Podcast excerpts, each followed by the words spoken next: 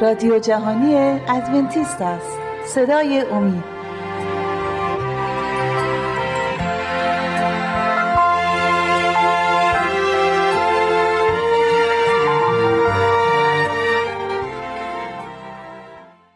اگه متوجه شده باشین ما آدمیان یک بچه مشترکی با هم دیگه داریم. و اینه که همه ما می‌خوایم از آینده واقف بشیم. آینده خودم آینده بچه هام و این امر واداشته خیلی ها رو که متوسل میشن به فالگیران و کفبینان و از این طرق خرافاتی. یک پادشاه بسیار معروف بابل در زم مثل ما می‌خواست از آینده خودش و سلطنتش واقف بشه و خداوند از طریق یک خواب نه فقط آینده خودش رو بهش مکشوف کرد بلکه آینده جهان رو.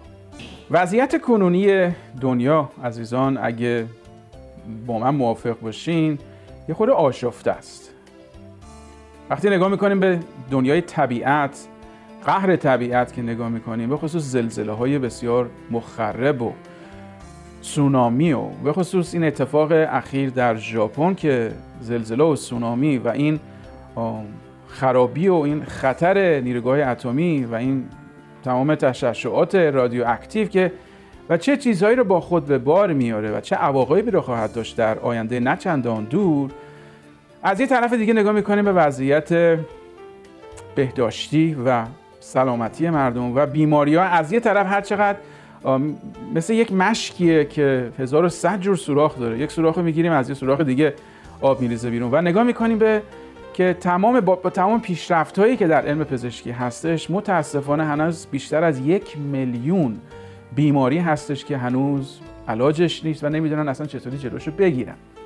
قحطی رو از یه طرف نگاه می‌کنیم جنگ ها رو از یه طرف. وضع آشفته اقتصادی رو نگاه می‌کنیم به خصوص وضع آشفته اروپا و بازار مشترک اروپا و تمام آن کشورهایی که با متحد شدن سعی کردن با استفاده کردن از یورو بخوان یک ثباتی رو به اروپا بدن. ولی متاسفانه می‌بینیم که کشورهای مختلف دست به گریبان با ورشکستگی شدن و قرض بسیار هنگفت و چند میلیارد دلاری تمام این چیزا و در کل مردم الان در یک وضعیتی هستن که همیشه می‌خوان بدونن این آینده این کره خاکی چه خواهد روی جلد مجله نیوزویک در این ماه در هفته چهارم مارچ این رو منتشر کرده. اگه متوجه شده باشین عزیزان این مجله می نویسه زلزله و سونامی و جنگ و دیگه نیروگاه اتمی و تمام این چیزا بعدش چی خواهد شد؟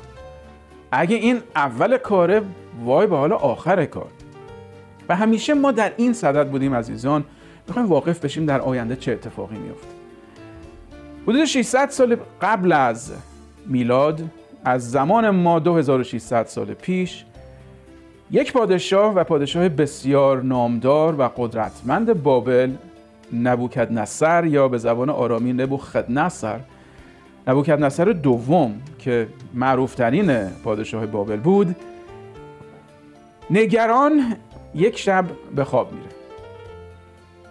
و در خواب یک خواب بسیار نگران کننده ای می‌بینه یک خوابی که مستربش می‌کنه.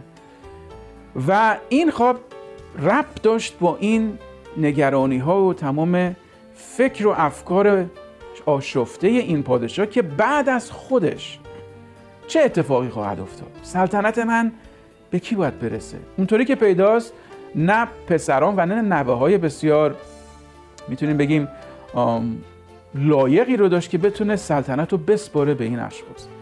پادشاه مسن الان و به جایی رسیده که نگرانه و از نگران از آینده این سلطنت خودش رو پادشاهی خودش نگران و به این حال به خواب میره. در خواب یک رویایی رو می‌بینه. و مسترب خیلی آشفته خیلی نگران از خواب پا میشه بیدار میشه.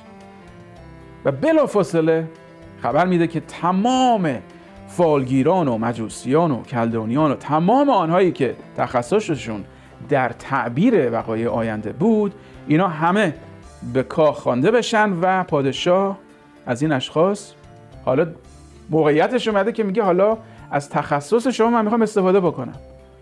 شما برام تعبیر بکنین که من چه خوابی رو دیدم. این اتفاق رو عزیزان در فصل دوم کتاب دانیال برای ما نسخه شده و از آیه یک می‌خوام براتون این اتفاق و این واقعه رو بخونم. نبوکدنصر در سال دوم سلطنت خود خوابی دید که او را بسیار نگران و آشفته کرد. به طوری که دیگر نمی‌توانست بخوابد.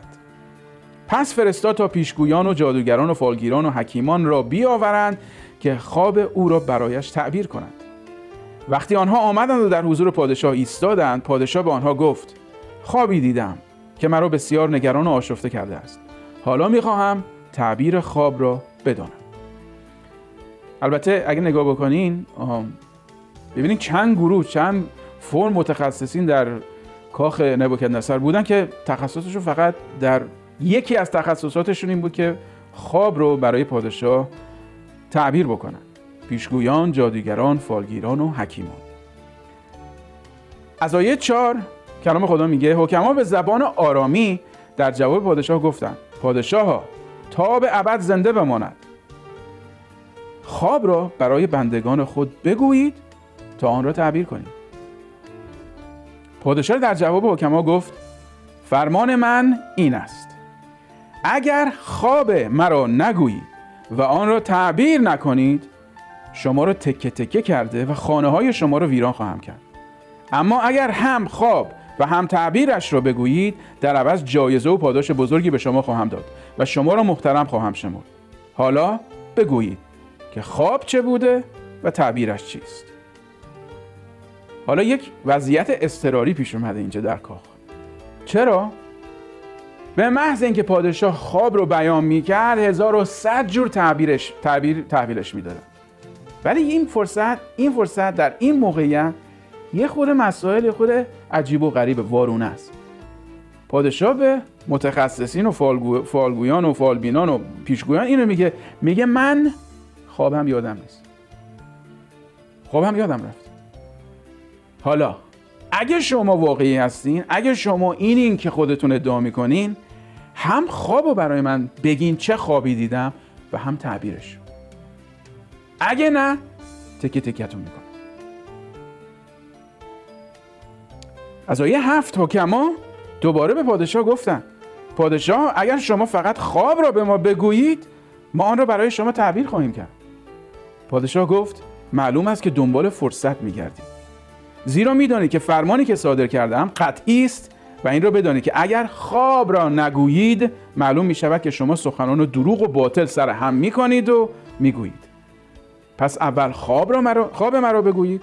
آنگاه مطمئن می شوم که می توانید تعبیر آن را هم بگویید. تو این وضعیت حالا این اشخاص گیر نکردن. خواب دیده این شخص بلندپایی پادشاه رو پادشاه میگه اصلا خوابم یادم نیست. اول بهت خواب رو به من بگی. اگه می‌خواین به من ثابت بکنین که شما این کاره هستین اول خواب رو به من بگی از آیه ده حکما به پادشاه گفتند پادشاه ها در روی زمین هیچ کس نیست که بتواند فرمان شما را انجام دهد. کی می‌تونه این کارو بکنه؟ و هیچ پادشاهی یا حاکمی هم نیست که چنین چیزی را پیش از پیشگویان جادوگران حکیمان نپرسد. چیزی را که پادشاه خواستند به قدری دشوار است که هیچ کس نمی‌تواند آن را انجام دهد مگر خدایانی که بر روی زمین زندگی نمی کنند پادشاه این سخنان بسیار عصبانی و خشمگین شد. پادشاه از این سخنان بسیار عصبانی و خشمگین شد و فرمان داد تا تمام دانشمندان بابل را هلاک کنند. بنابراین فرمان قتل همه آنها و همچنین دانیال و دوستانش را صادر کرد. خیلی بغرنج وضعیت. خیلی بحرانی است. پادشاه خوابی رو دیده. انقدر از این خواب مضطرب و نگران و آشفته است. می‌دونه یک چیزی رو یک پیامی رو یکی بهش داده در خواب. ولی خواب از ذهن این پادشاه پریده یادش نیست. تمام متخصصین تمام آنهایی رو که سالیان سال باجگیر پادشاه بودن حقوق بگیر پادشاه بودن حالا پادشاه میگه میگه حالا خودتون رو من نشون بدید اگه این کاره هستین اگه متخصصین من می‌خوام بدونم خوابم چیه. یادم رفته. شما باید به من خوابو بگید به حکما و پیش فالگیران همه اینا میگن همه آقا کی می‌تونه این کار رو بکنه؟ کی می‌تونه تو ذهن تو بره که بفهمه تو چه خوابی رو دیدی؟ خودت هم یادت نیست پادشاه. پادشاه نه فقط عقب نشینی نمی‌کنه نه فقط منطقی فکر نمی‌کنه میگه چی؟ میگه همه شما رو من تیکه پاره می‌کنم. یا خوابم رو به من بگین و تعبیرش رو یا همتون رو به کشتن میدم. همتون رو اعدام می‌کنم. من جمله در این فرمان دانیال و دوستانش هم شامل این اشخاص میشه این فرمان. دانیال و دوستانش سه جوان بودن که به به این مملکت به بابل به, به فرم برده برده شده بودن. و از اینجا که معلومه در این کار و متعلق به این قش در کاخ بودن. با من باشید ببینیم چه چه روزگاری است در انتظار این اشخاص و آیا خواب پادشاه تعبیر میشه و آیا چه ربطی به ما داره امروز با من باشین با هم صحبت می‌کنم وضعیت بسیار اضطراری پیش اومده در کاخ نبوکد نصر پادشاه بابل. تمام فالبینان و پیشگویان و مجوسیان و کلدانیان همه فرا خوانده شدن به کاخ. شبانگاه بر حسب کلام خداوند و پادشاه یک یک خوابی رو دیده که بسیار مضطرب و آشفتش کرده. ولی مسئله اینجاست که خواب از ذهنش پریده از یادش رفته که چه دیده. همه فراخوانده میشن به کاخ. من جمله مجوسیانی که جز این مجوسیان دانیال نبی تعلق داشت. البته دانیال اینجا حضور نداره ولی اون حکم اعدامی رو که پادشاه صادر کرد یا خواب منو و تعبیرش رو به من بگین یا همه رو من اعدام می‌کنم جز این اشخاص هم بود دانیال. خبر به گوش دانیال می‌رسه. دانیال به حضور خداوند میره با دعا. کلام خداوند میگه که در همان شب در خوابی آن خوابی رو که نصر پادشاه بابل دیده بود خداوند به دانیال مکشوف می‌کنه. خواب رو می‌بینه تعبیرش رو هم خداوند به اون میده و صبح بعد روز بعد به حضور پادشاه شرفیاب میشه. این دیدار رو دانیال نبی در فصل دوم از آیه 26 براتون برات می‌خوایم بخونم عزیزان. پادشاه به دانیال که به بلتشسر این اسم بابلی که داشت بلتشسر معروف بود گفت آیا می توانی به من بگویی که چه خوابی دیدم و تعبیر آن چیست؟ دانیال جواب داد هیچ یک از دانشمندان و جادوگران و فالگیران و ستاره شناسان نمی‌تواند آنچه را پادشاه بخواهد بگوید اما خدایی در آسمان است که رازها را آشکار می سازد و از آنچه در آینده اتفاق خواهد افتاد به پادشاه خبر داده است و من اکنون آن خواب را بیان می کنم پس دانیال قبل از همه چیز میگه هیچ کس از عهده این کار بر نمیاد. این یک. دوم خداوند به تو یک خوابی رو داده ای پادشاه که در رابطه با آینده است. نه فقط آینده تو بلکه آینده تمام دنیا. آیه 29 ای پادشاه هنگامی که در خواب بودی درباره آینده خواب دیدی. و خدا را خدا که آشکار کننده رازهای پنهان است از آنچه در آینده اتفاق خواهد افتاد به تو خبر داده است.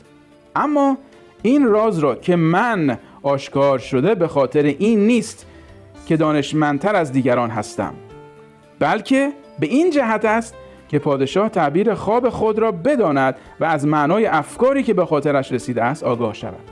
دانیال که خیلی متواضعانه به حضور خدا پادشاه اومده. این رو اول از همه میگه. میگه فکر نکن که من با شعورتر از بقیه هستم.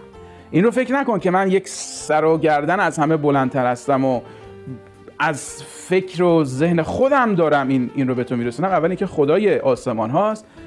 ولی این این جریان خیلی خیلی قشنگ در رابطه با شخصیت دانیال.